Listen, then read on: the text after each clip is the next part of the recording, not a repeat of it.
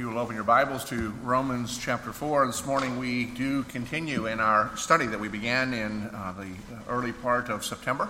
Uh, this uh, weekend, next will be the last two that we're in Romans, for at least for a short time. Uh, we're Advent season is soon upon us, and so uh, in two weeks from now we begin that.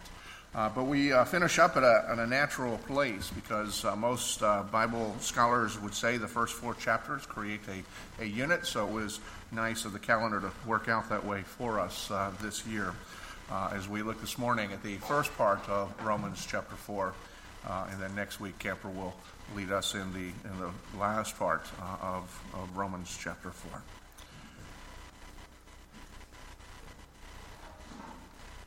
This morning, our first passage, Romans 4, 1 through 13.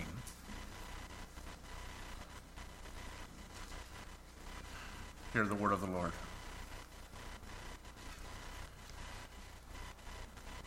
What shall we say was gained by Abraham, our forefather, according to the flesh?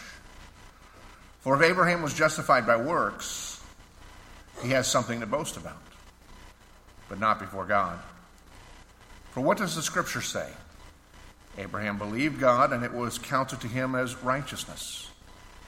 Now, to one who works, his wages are not counted as a gift, but as his due. And to the one who does not work, but believes in him who justifies the ungodly, his faith is counted as righteousness. Just as David also speaks of the blessing of the one whom God counts righteous apart from works. Blessed are those whose lawless deeds are forgiven and whose sins are covered. Blessed is the man who, against whom the Lord does, will not count his sin. Is this blessing then only for the circumcised or also for the uncircumcised? We say that faith was counted to Abraham as righteousness. How then was it counted to him? Was it before or after he had been circumcised? It was not after, but before he was circumcised. He received the sign of circumcision as a seal of the righteousness that he had by faith while he was still uncircumcised.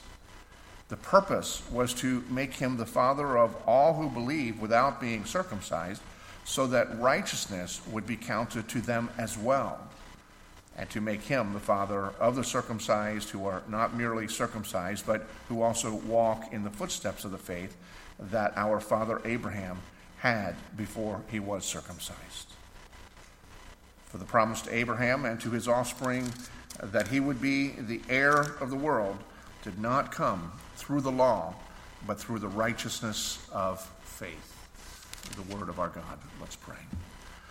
Our Father, as we come to this word, which can seem at times confusing, uh, as if perhaps Paul was just pulling in tidbits of information and forming them in a way that uh, is difficult to see the point that he was making. Lord, I pray that you would enable us this morning to see the point that Paul was making, the point that you are making through him. Not only to see it, to understand and to be amazed. Even enable us to rejoice, to delight in what is said here.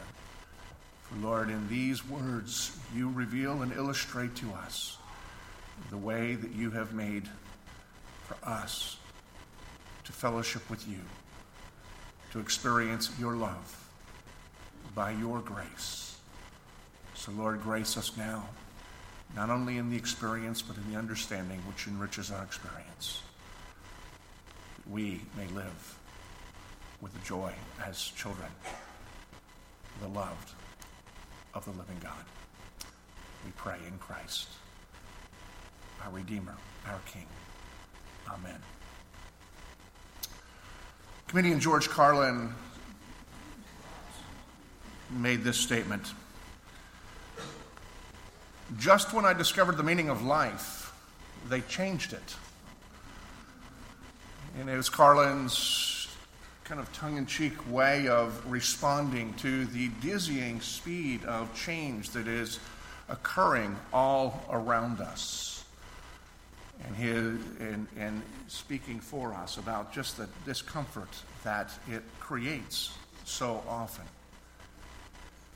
We know that change is inevitable, and some changes we just learn to live with, but so many of the things that go on around us, we wonder if they're necessary. And some of the changes, and so frequently and so fast changing, it's actually even frightening. Mary Shelley, the writer, author of uh, Frankenstein, says nothing is so painful to the human mind and as great and sudden change. And so when we are experiencing those changes, or when we are faced with changes that we don't consider to be necessary or beneficial, sometimes we push back, sometimes we chafe. I think about it at times when your computer is now giving you updates that you didn't even know that it needed, or, or your phone. Think about McDonald's deciding they're going to become a health food source and how their stock began to tank because, you know what, that's just too much change. Perhaps the cultural, greatest cultural example of that was the whole idea of New Coke. Don't change anything that doesn't need to be changed. And so people pressured this company, and it still stands as one of the greatest marketing blunders in all of history. Change is inevitable, change is necessary, change can be good, but change can be too much. Now, I think that's pertinent to what we're reading here this morning, is because through this letter to the Romans, the Apostle Paul has laid waste to everyone's pretense of righteousness. Every person on, on earth is now standing on equal ground as not being holy. Paul summarized it very well as he says, Look, all have sinned and, uh, and have fallen short of the glory of God. There's no one is righteous. No one. We're, we're all standing here uh, uh, the same. And then, as we looked at Romans chapter 3, Paul introduces a, righteousness that comes from God apart from the law. And that is the hope that he is saying that is for all people religious, irreligious, Gentile, Jew. It doesn't really matter that that is the only hope that we have. And it's quite likely that some of Paul's readers, whether they were Jewish or Gentile, would have thought to themselves and maybe even said out loud, This sounds, I've never heard anything like this. Is Paul coming up with some kind of a new religion? And Romans chapter 4 is Paul's proof that salvation by grace through faith has always been God's plan and the only way God has ever saved anyone. And in the text, as he kind of weaves together various items to create a kind of a, a mosaic of proof, he appeals primarily to two dimensions. One is historic, and the other is relational, in order to demonstrate to us that what he is saying is the way things have always been. Eh, first, we look historically. Paul, uh, Paul points historically uh, to the father of the Jewish people, Abraham, as the primary example of the point that he is making, showing us uh, that what he has been saying has always been the case. Uh, he begins this section by what shall we say? It would say was gained by Abraham, our forefather, and he's speaking there, knowing very definitely, mostly he's, he's probably thinking of those who were Jewish and sharing his own Jewish identity. Uh, but as Moses had pointed out in the, uh, earlier in, in the book of Genesis, is that Abraham is not just father of the Jewish people, but to people from every nation, anyone who would believe in the promise that God had made and the covenant that he had entered into with Abraham. And so he's saying, what, what shall we say about our father? He's the, the common father. Uh, what benefit, what is it that he gained in the covenant that God made with him? Now, again, the point here that we need to uh, mention is this, is that Abraham is perhaps the, the most magisterial figure in the Old Testament. It's really, there's only three that even could be argued about, whether it's Moses, Abraham, or, or David. Moses is alluded to here because he's the one that recorded the covenant of Abraham in the first place. Abraham is the primary one that he's pointing to. And then in a moment, Paul's going to bring David into the equation as well, saying, look, things have always been the same. And, and the argument that he's making here uh, uh, about Abraham, who had grown up in a pagan culture, was called out of that by God's grace for no other reason than God had decided that he was going to create a people distinct to himself, whom he would bless so that it would be evident to the nations that God, who was blessing this people, was a God who you wanted to belong to. And he was going to relate to that people on the nature of a covenant that he had made with one individual who was the, the fountain of that, the, the forefather of all of that, which was Abraham. And so he calls Abraham out of this pagan background. That he grew up fairly wealthy. You know, he certainly had a future in his pagan world. He uh, had a, a, good business he was going to inherit from his father. They had wealth, they had land. Seems like they had uh, somewhat uh, a decent family, uh, at, at, least from what is revealed. And God calls him one day and said, Abram, I want you to go to the place where I am sending you. Abram asked, Where? And the Lord said, I'll tell you when you get there. And Abram obeyed. Not long after that, Abram, that was in, in Genesis chapter 12, not long after Abram's uh, uh, study uh, uh, uh, story is told in Genesis 12 through 25. And I would strongly encourage you to read that. I know you've been reading through Romans once a month, but take some time to read the story of Abraham because so much of our faith is rooted in that man's life with God. But as Abram obeyed and he went, God made a promise to him. He said, I'm going to make you a great nation, the father of a great nation, which probably seemed somewhat like a cruel joke for a short time.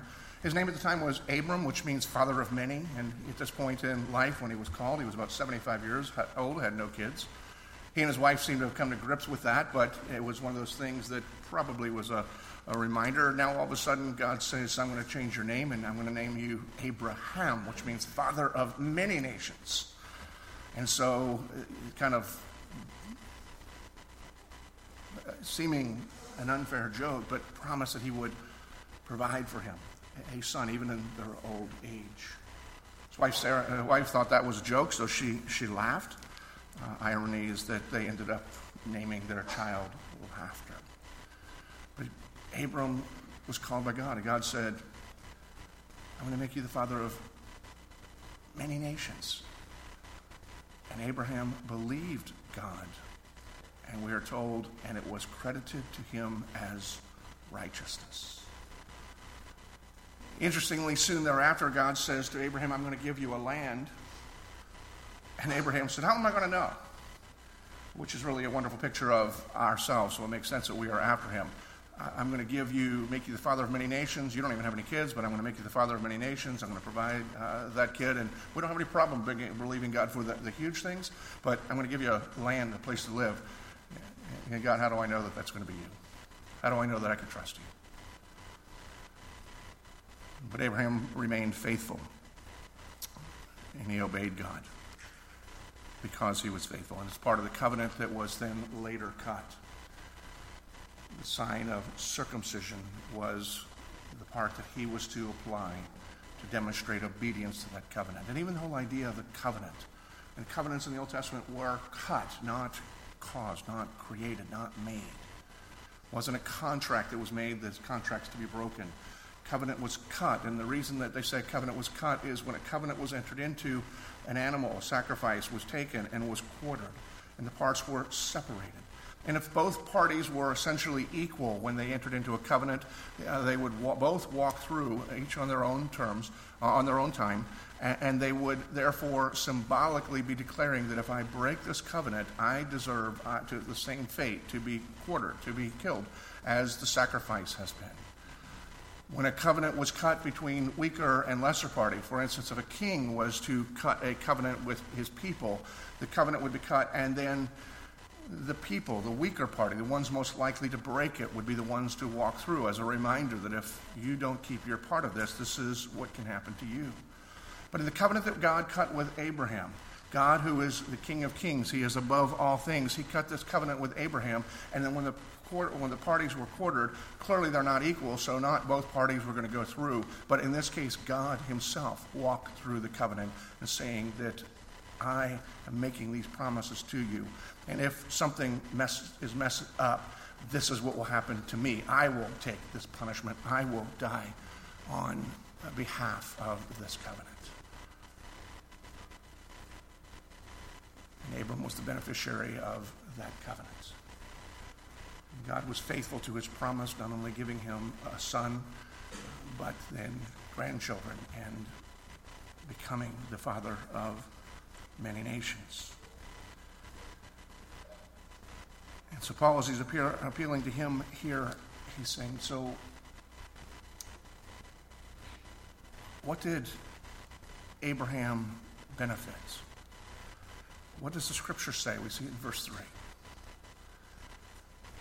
Paul answers his own rhetorical question. Abraham believed God, and it was counted to him as righteousness. It was by God's grace, through faith, that Abraham was declared to be righteous. And then he picks up on that same argument, saying it's always been this way. And he, we see him bringing David in as he quotes David in verses 6 through 8. In verse 7 Blessed are those whose lawless deeds are forgiven and whose sins are covered. Blessed is the man against whom the Lord will not count his sins. And so his illustration here is saying that not only was Abraham declared righteous by believing, but David understood that his own salvation, David, the great king of Israel, knew that his own salvation was by God's grace. In other words, Paul's arguing that everything he has just said, the righteousness apart from the law that has been revealed from heaven, that is appropriated by believing God, his promise, and his provision, has always been the case. Because the, God, the promise that God made to Abraham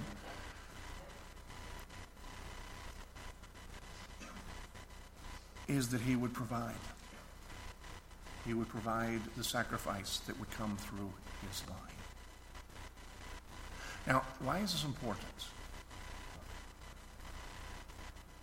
There is a sense in which it's important because it, it, does tell us something about the continuity of the Old Testament and the New Testament, something that is missed by, by many. Sometimes people read, and sometimes we're taught to read the Bible as if the Old Testament has very little relevance. It was only a foundation, but it, it is, it, you know, now it's been totally done away with, and only the New Testament matters. Paul's argument is, which is true of all of Scripture, is while there are some things that God has shifted and switched for his reasons, the Bible is one story. There's a continuity in the old and the new. The new didn't come and change God's plan. God didn't say, this one's not working, and then come up with a, a new plan, which is, I'll send Jesus, and then the whole thing will be about grace, because no matter how much I help my people, they don't seem to be getting it. That part would be true. But what he's saying is, it's always been this way.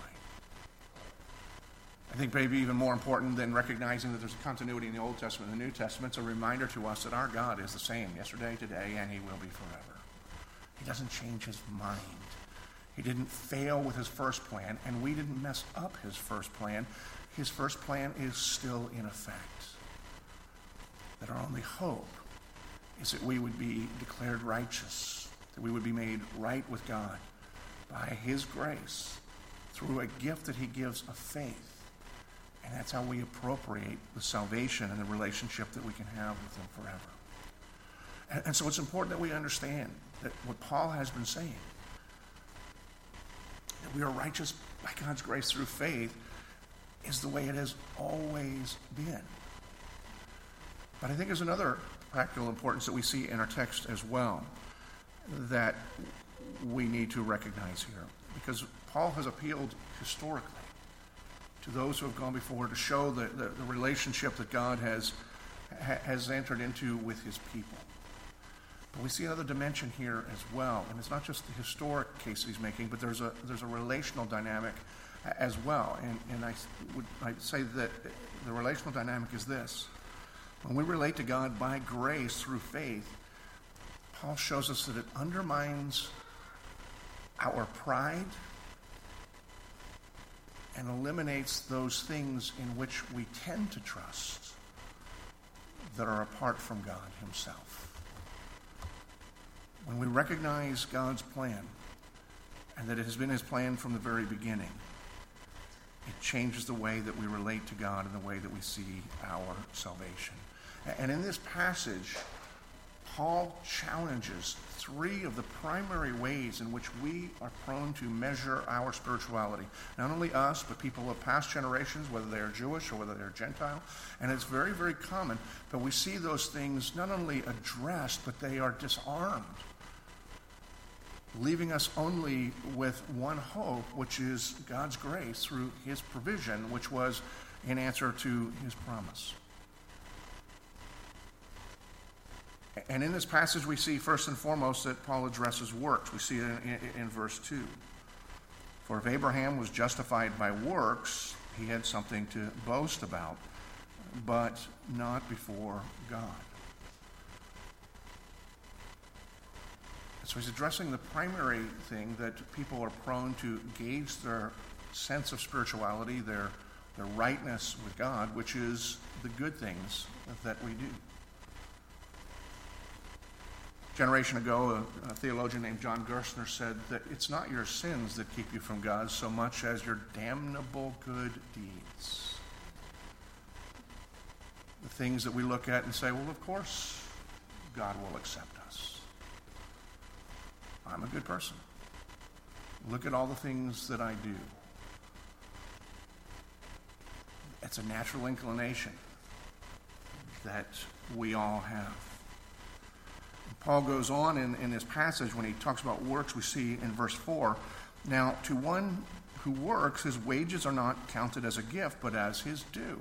In other words, when you go to work and it's time for your paycheck to come, you don't think of the, the, of the paycheck as the gift of your employer. You entered into a contract, you agreed to work for a certain amount, and when you do the work, you expect the pay. It is your due. You have earned it. But Paul is making the case here as he continues in verse 5 with the one who does not work but believes in him, ju- uh, who just, in him who justifies the ungodly, has faith counted as righteousness. So he, he's making a distinction here. If our salvation, our relationship with God was based in any way on what we had done, there is no grace. It's what we deserve, it is what we have earned. But Paul is saying here we also recognize that we don't do enough good works. And which of our good works should merit us extra credits? We were created, we were designed to do good things. So the fact is, anything that we do that is good is really what we should be doing in the first place. But the salvation that we have is a gift from God. Paul wrote elsewhere in Ephesians chapter 2 it's by grace that you have been saved through faith. And this not of your own doing, it is a gift of God, not a result of our works, so that no one may boast. And so, Paul here in Ephesians and elsewhere is doing what God is trying to do is he is stripping us of the pride of our own efforts, our own energies, our own worthiness leaving us with nothing other than the hope and trust in the promise that God has given to us. And we see it evident in this passage all throughout it because the word credited or, or counted as permeates everything that we read this morning. Eight times in verses 1 through 12, there's some allusion to something being credited or something being counted as if it is yours. And that is the, the nature of the salvation. He's Paul saying that it is the righteousness of Christ that is credited to you. It, credit is an accounting term that means that it's, it's bestowing a status that wasn't there previously or isn't earned, isn't deserved. Paul's reminding us that our, our salvation and our life is based on a credit, something that is counted as ours, but not something that we have stored up so that we can earn it on our own.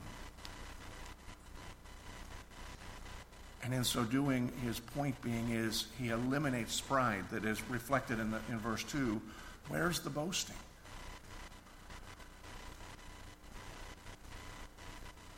Because what God is doing here through the reality of our salvation being by grace through faith in Christ Jesus. He's eliminating pride. It's the great boast buster. Grace busts our boasting. Then he moves on having wiped out the idea that it's our good works, anything, good deeds that we do that would earn us salvation, he, moves to another dimension we see picking up in, in verse 9. Is this blessing the one that both Abraham and David understood only for the circumcised or also for the uncircumcised? And so he's moving now from our good works to religion. Writing to Jewish people and to people that had come out of pagan backgrounds into a church that is built on a Jewish foundation, they were certainly familiar with the whole idea and the identity that was associated with the practice of circumcision. It was God's design that he had initiated that in that covenant that anyone who belonged to Abram who was part of the promise that he was going to give they were to be marked as part of the covenant through circumcision that any son that was born into that household either biologically or adopted or purchased as part of, uh, of their servant, but if they were in the household of Abraham, they were to have the sign of circumcision applied. If they missed it on the eighth day, then they would deal with it later. And so we see some of the most, um, I'll call them bizarre and painful experiences of Israel taking place later when they had wandered through the wilderness and they had not been faithful to the covenant and circumcision applied to the men. When Joshua assumed uh, leadership and leaving, uh, replacing Moses and taking the people into uh, the promised land, uh, the first thing that Joshua was told to do as a leader is have every man among you be circumcised. Try that in the leadership. This is my first order. All of you circumcised, no anesthesia generations later as well. And so, and God had said that He takes it so seriously. This sign that was that was that was appointed, and, and, so everybody that was had any Jewish background, familiar with the Jewish uh, Jew, Jewish faith, recognized the significance of circumcision. Now, for us, it would be baptism because we're told in the New Testament that the, the sign of the covenant is no longer circumcision; it is reflected in baptism. So those who are baptized, what Paul is referring to here, are those who are part of what would be known as the household of God. And those who have all of the external markings that would seem to be consistent with faithfulness to the house of God. But he's speaking to the idea that it is those things that have any merit to save us. First, he says that the reason that he's addressing this is because Abram was the father of nations, both Gentile and uh, Jew and Gentile, to the circumcised and to the uncircumcised. And, and now what he's doing here is he's challenging those who had a pretense of faith because they were part of follow the church, because they had been baptized, circumcised, because they had joined the church people who were walking around with a false assurance of their relationship with God simply because of their membership in the household of God. He's saying here, now, this circumcision thing that you're taking your comfort in, you're taking your pride in. Does this blessing belong only to those who are circumcised or the uncircumcised? And he says it's to both. And then he says this When was Abraham circumcised? in relation to when was he declared to be righteous? Was it before or after he was circumcised? If you go back and you look at the story, and Paul gives you the shorthand of it here, he says he was declared righteous before circumcision. In fact, if you were to go through and do the math, most Bible scholars would tell you that there's at least 14 years before circum- covenant that included circumcision was inaugurated. 14 years earlier was when Abraham was declared righteous, simply because he believed God by faith, that God faithful to his promise, not only to provide him land and to become a nation, but through him he would bless the world through the ultimate provision. And so he eliminates the idea that religion, our membership in the church, the household of God, can make us right. And then in verse 13, he appeals to the law itself, which sometimes we uh, count as being the same as doing good deeds, but we do many good deeds that the law may or may not specify. And there are things that are in the law that you are to do and not to do that may or may not have anything to do with doing good deeds. And so they are different categories. But he deals in verse 13 for the promise to Abraham and his offspring that would be the heir of the world did not come through the law, but through the righteousness of faith. And so in this, we see Paul is making the case not because it's just the way Christians do things. But he's saying that recognizing that our salvation comes by grace through faith also has practical implications. And as he busts our boasting, he leaves us with the only hope, which is believing or not believing the promise that God has made. About a generation ago, uh, D. James Kennedy, who was at Coral Ridge Presbyterian Church uh, developed uh, an evangelism program called Evangelism Explosion. The first question that he asked in Evangelism Explosion, some of you probably familiar with it, was this, is if you were to die tonight, how certain are you that you would go to heaven? The follow-up question to that is, and what would you say to God is the reason that he should let you into his heaven? Now, as we've moved into a more of a post-Christian culture, another church leader has changed uh, uh, Kennedy's question somewhat, uh, rephrasing it this way: Assuming that there is a heaven, what do you think are the general requirements for admission? And so, whether you are a believer and have been for a long time, or whether you're somebody who's exploring the Christian faith, I would challenge you to be able to, to answer those questions. How, and, and how would you answer this question? How, assuming there is a heaven, or those of you who know that there is a heaven, how certain are you going to go? And what do you believe are the general requirements of getting in?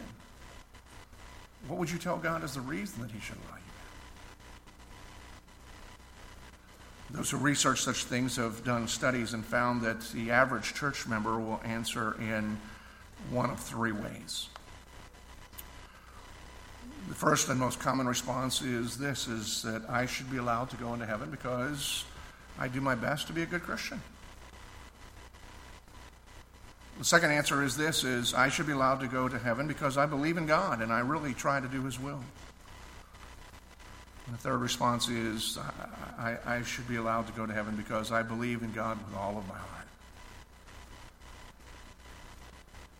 And I don't know whether any of those answers are in line with what you would say. There's, there's a plausibility in one sense for in every single one of them. Uh, but whether you recognize it or not, there is a serious flaw in every one of them as well. Because another theologian had looked at those questions and the, the responses that are in line with those, uh, uh with those categories. And pointed out that the, the, the answer to the first question, that I should go because I do my best to be a good Christian, believes salvation is by works. I, I should be able to go in is because I, I do my best to do good things and obey the law. The flaw in the second question that I should be allowed to go in is because I do believe in God and I try to do His will, is a salvation by faith plus works. not faith in Christ alone and God's promise alone. And the third answer I should be allowed in because I believe in God with all of my heart. While that sounds like a good answer, really is a reflection that the responder believes that their faith is a work, that they have merited something because of their belief. And these are very common. And I'm not sharing this because I'm trying to give you the answer so that should you pass tonight, you, you know the password to get in. Kind of like I'm going to let you into the clubhouse in our community. You know, you can't get in, you don't live there, you don't have the right code, but I'll give you my code, and that way, as long as you apply my code, you can get in. That's, that's not the reason why. I share this first and foremost because we all need to wrestle with this and, and consider the merits because Paul is being very specific here. In that sense, God, who is incredibly broad, bringing people from everywhere and every background, is very narrow. The only way is by faith in what God's promise of Christ has done. And second, our understanding of that shapes the way that we live our lives. It's not just people who go to churches that don't deal with doctrine that get this messed up. The theologian named Richard Lovelace has recognized this. The problem for most of us, no matter what our confessional theology, no matter what it is that we claim we believe, we function as if we believe in an upside down Christianity. And he says that most of us base our justification, being made right with God, upon our sanctification, which means how good we have done. And Paul is making it clear that how we live our lives is based upon our belief in what God has done for us. We, we turn it upside down because in our brokenness, we all are functionally religious. Paul here says that the answer is faith in God's promise. Verse 13, it's very clear. It did not come through the law, but through righteousness of faith, believing in God's promise. Faith is not just believing in a set of facts, even if they are the right facts. There are many people that would say, I believe in God. I believe that God sent his son, that Jesus is the Son of God. I believe Jesus died. I even believe that he rose again on the third day. And while those are facts that are consistent with God's promise, it's not the mere intellectual assent, because James points out that even demons know those facts, but they respond emotionally with, by shuddering. It's not the knowledge of those facts and the assenting to those facts, but it is trusting God's promise and resting in those facts. Faith is resting in God's grace, his gift, and his promise of Jesus Christ. And in a world that is filled with dizzying speed of change, I find it comforting to know that our God remains the same. And so does his plan. Because if he had changed it once, couldn't he change it again? But from the beginning until Christ's return. Our hope is in Christ alone. Father, as we come to this passage, I thank you. Pray that you would bless us with this understanding of it. That we would be humbled by recognizing there is nothing that we are able to contribute, nothing that we do except receiving the gift of grace and faith through which we appropriate grace. And then responding to one who would give grace to the ungodly, like us.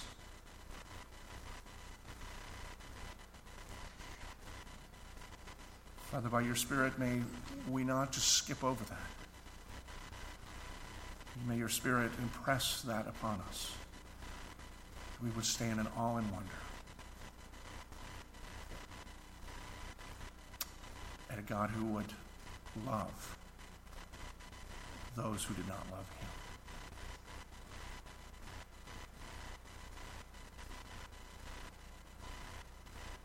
May we now love because we see how you have loved us. I pray in Christ.